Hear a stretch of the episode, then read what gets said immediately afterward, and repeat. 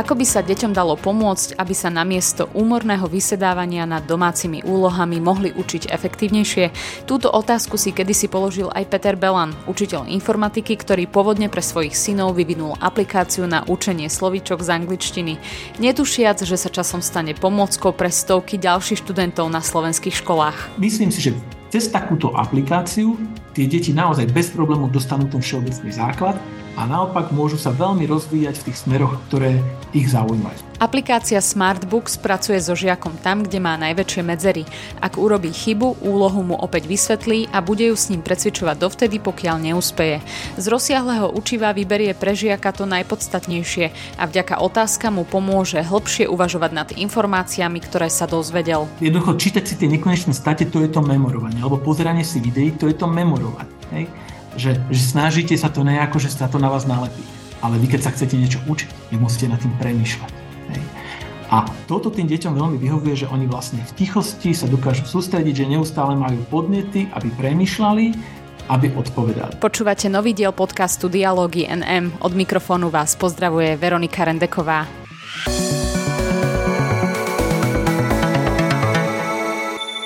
Peter Belan, zakladateľ aplikácie Smartbooks, inteligentného vzdelávacieho systému, ktorý pri učení napodobňuje prácu do učovateľa, je môjim dnešným hostom v podcaste Dialógy NM. Pán Belan, vitajte. Ďakujem, dobrý deň.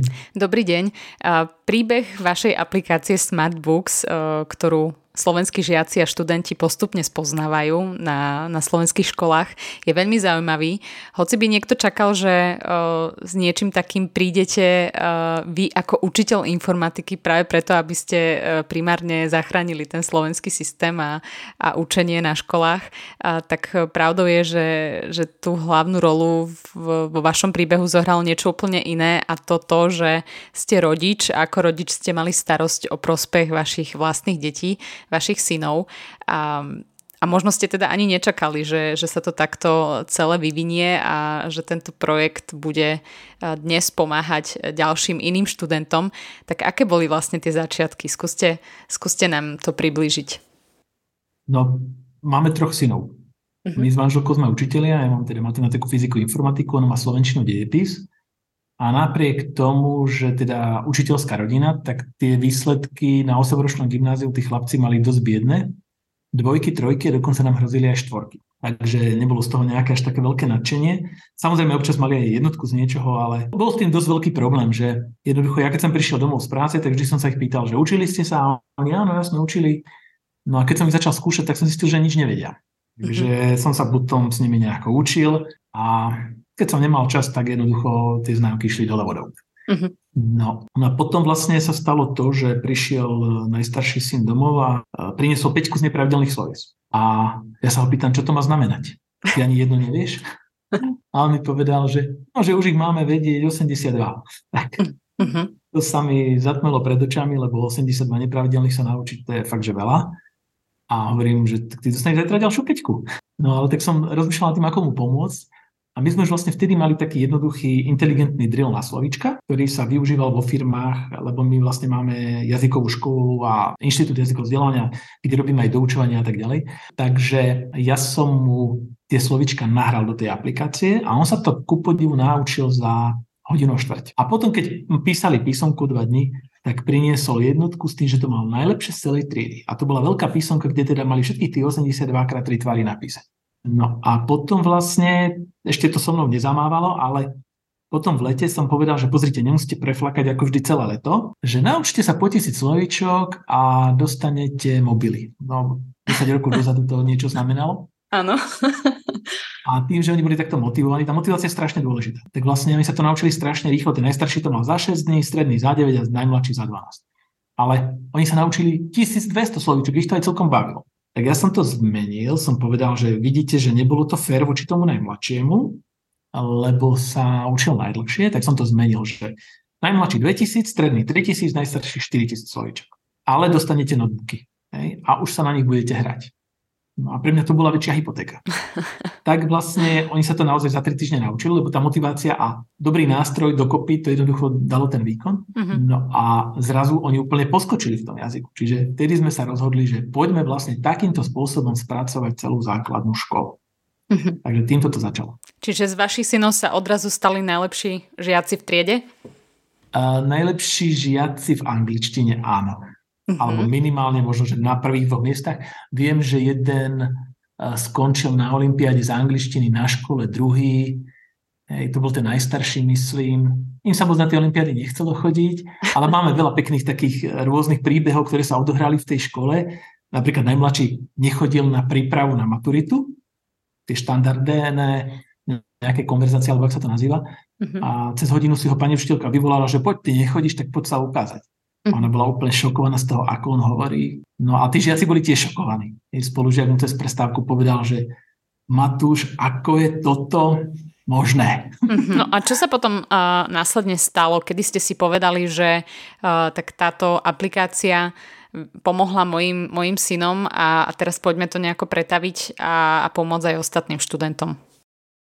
Ono to bolo vlastne tak, že my sme mali v podstate len ten inteligentný drill na tie slovíčka a my sme sa rozhodli to rozšíriť na všetky predmety s tým, že to pomôže aj tým našim synom. Hej. A to vôbec nebolo jednoduché, lebo to jednoducho my sme získali 120 učiteľov, ktorých sme do toho projektu aktivovali a začal veľký boj, aby sme to nejakým spôsobom ukočirovali, doladili, vyladili. Mysleli sme si, že to bude za rok hotové, potom za dva roky hotové. Nakoniec naladíme to dodnes, je, 10 rokov, Aha. ale už to má zasa úplne inú úroveň. Takže mm, v podstate sa nám tak otvorili oči, že toto je tá správna cesta, ako by to vzdelávanie malo fungovať, lebo oni sa naučili oveľa, oveľa rýchlejšie. Tí chalani dneska sú na C2 z angličtiny, čo je najvyšší stupeň. Najmladší dokonca hovorí tak, ako native speaker, že by ste nepoznali rozdiel. Spomínali ste aj to vyľaďovanie, že to trvalo uh, teda roky. A s čím všetkým ste sa museli za ten čas popasovať? Čo všetko ste museli uh, vylepšiť a ako to príjmali učitelia školy, ktorým ste to ponúkali? No, tak my sme to prvotne vlastne akoby nesmerovali na školy. Mysleli sme, že to dáme len rodičom.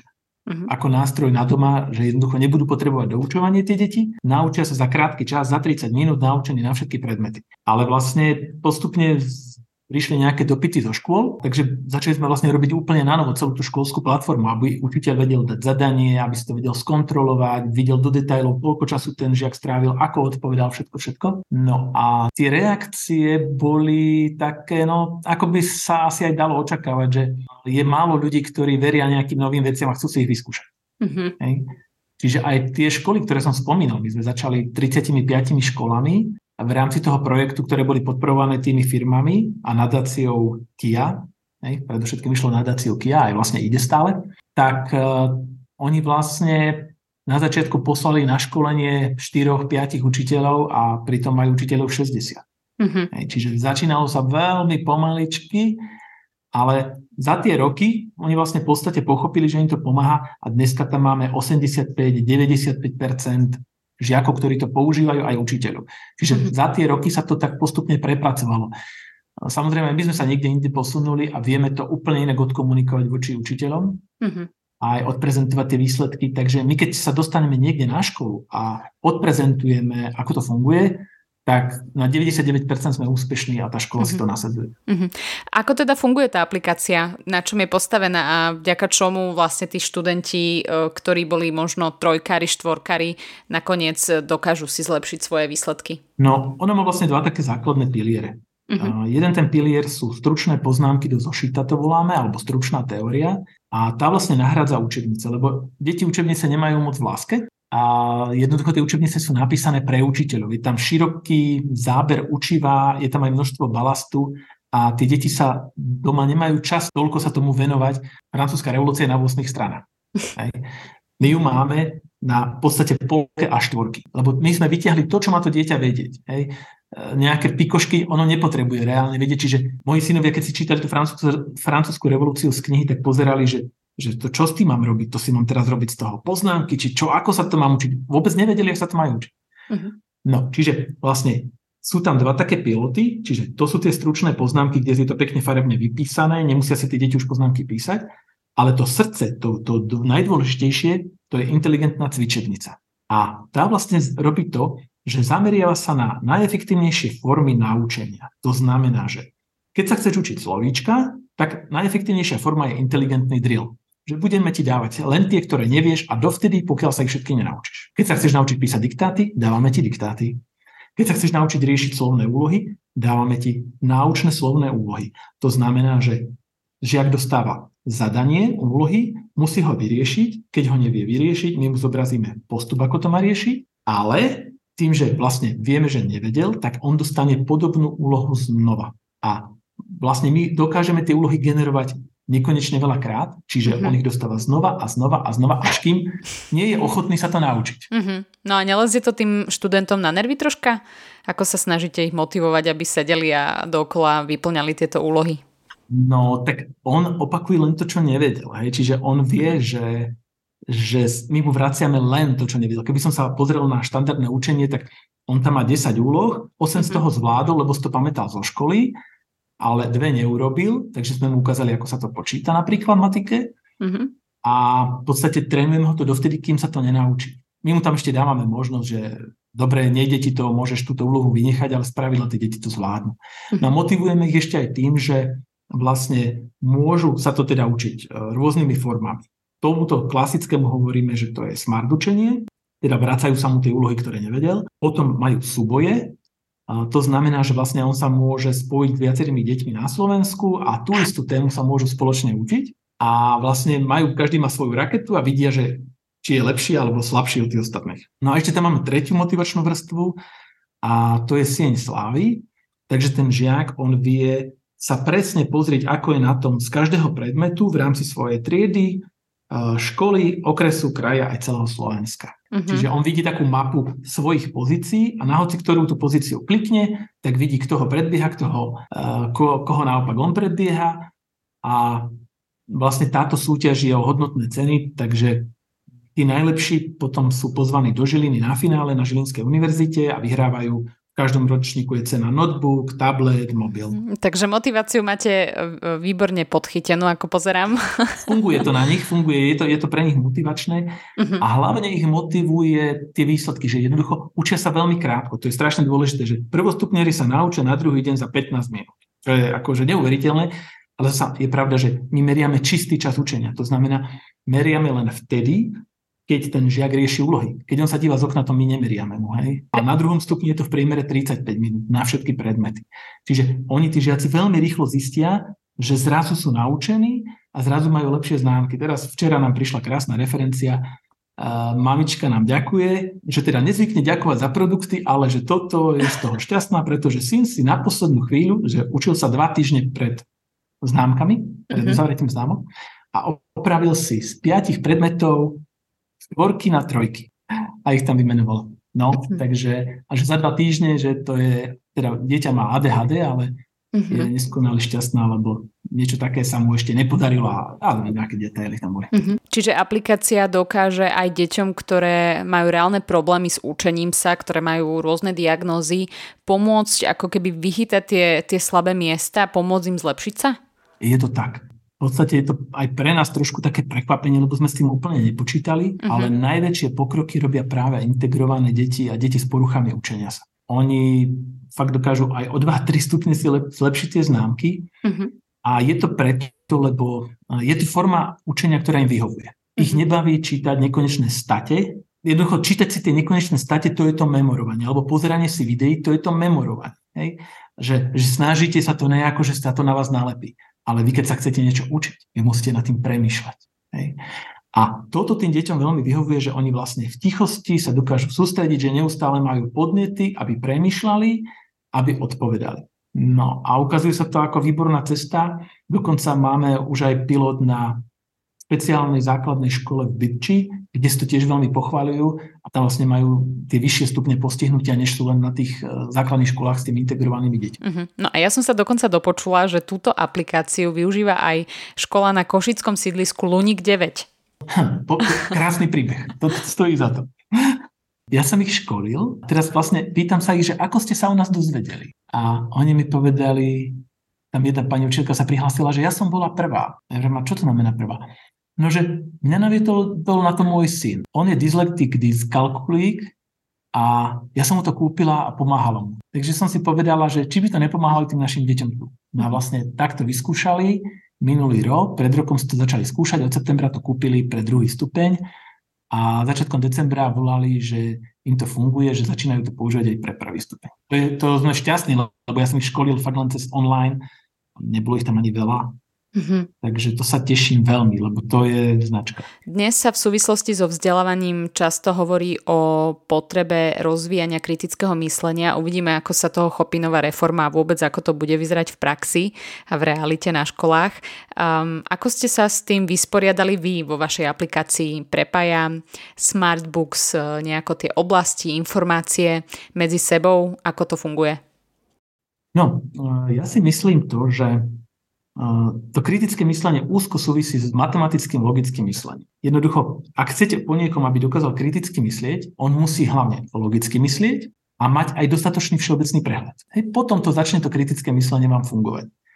No a na to, aby to dieťa vedelo logicky myslieť, tak toho dokážete naučiť len jednou cestou. A to sú slovné úlohy. Čiže matematické slovné úlohy, my sme na ne zameraní od druhého ročníka až po 9. A tie deti vlastne si tam trénujú to logické matematické myslenie, v podstate logické myslenie ako také a tým, že tá učebnica alebo smart cvičebnica dokáže veľmi rýchlo deti naučiť množstvo vedomostí, v podstate aj zručnosti, lebo oni tam trénujú vlastne praktické využitie v tých tém, tak tí deti potom sú, no sú jednoducho múdrejšie. Ja to poviem na, príklade, že sa pochválim trochu, tak vlastne náš Pavol robil testy študijných predpokladov na Masarykovú univerzitu do Brna a teda sme sa báli, bude prijatý, nebude prijatý. A kamarát mu napísal, tak čo Pavol, berú ťa? A on, že neviem. A ten mu odpísal, tuto Fero, berú ho, majú, má 25 bodov. Pavol sa pozrel, že ja mám 40. A ten mu hovorí, že to je hlúposť, ty nemôžeš mať 40. Prečo? No lebo 25 bodov je percentil 95. Aha. To by si mal aký percentil? A on sa pozrel a mal percentil 100 a vlastne dodatočne sme zistili, že tie testy študijných predpokladov robilo 14 982 študentov a on skončil prvý. V českom jazyku boli urobené, uh-huh. on nechodil na tú platenú prípravu a vlastne tie testy študijných predpokladov sú z kritického myslenia, matematického myslenia, angličtiny, analytické myslenie a ešte asi logické tam je. No, uh-huh. jednoducho, vtedy tam bolo tých 5 oblastí, bolo to pred dvomi rokmi No a úplný šok, že jednoducho skončil prvý. Keď ste spomínali aj tú matematiku a logiku um, pre rozvoj kritického myslenia, tak mi napadlo, že či ste sa niekedy stretli aj s nejakým takým protichodným názorom, že uh, ja neviem, mm, študent by sa predsa len mal venovať tomu, čo mu ide najlepšie a ostatné veci by mal nechať tak. Uh, máte s niečím takým skúsenosť? No, poviem vám svoj názor na to. Podľa mňa je to tak, že to, ako dnes sa učí na školách, je strašne nevyužitý potenciál. Hej. Jednoducho, už len pomocou toho Smartbooks tie deti sa dokážu naučiť oveľa, oveľa viac. A prváčik dokáže cez Smartbooks za, za jednu, dve hodiny sa naučiť kompletnú angličtinu, lebo deti na prvom stupni sa naučia z angličtiny 250 slovíčok. To je strašne málo. To je nič. To je nič. Keď majú dobrú aplikáciu, oni idú ako raketa. A, a toto sa nám deje skoro všade, lebo, lebo úplne nám zlyháva ten individuálny prístup. Jednoducho, v triede máte rôznych žiakov, takže učiteľ musí zvoliť to tempo, aby sa prispôsobil de facto tým najslabším. A myslím si, že cez takúto aplikáciu tie deti naozaj bez problémov dostanú ten všeobecný základ a naopak môžu sa veľmi rozvíjať v tých smeroch, ktoré ich zaujímajú. Hm. Čiže ja, by, ja som zastanca toho, že už viac neosekávať to učivo, nechať Smartbooks tomu, aby ich naučil ten všeobecný základ, lebo predsa aj o tom ľudskom tele a o všetkom možnom potrebujú tie deti vedieť. Mm-hmm. A potom ten Smartbooks vlastne vytvára priestor na to, aby mohli robiť toho oveľa viac. A to už môže byť ten smer. Na tej základnej škole si myslím, že ich ešte nejako extra nepreťažujeme. Možno tá Slovenčina je dosť náročná, tá je teda fakt, že náročná. Na gymnáziu to je, to je horšie. Hej. Tam jednoducho, keď vás tlačia do všetkých tých predmetov, to už um, nevnímam to ako úplne zdravé. Ja mm-hmm. sám som bol taký žiak, ktorý si povedal, že, že niektoré tie veci jednoducho, stačí mi trojka z toho.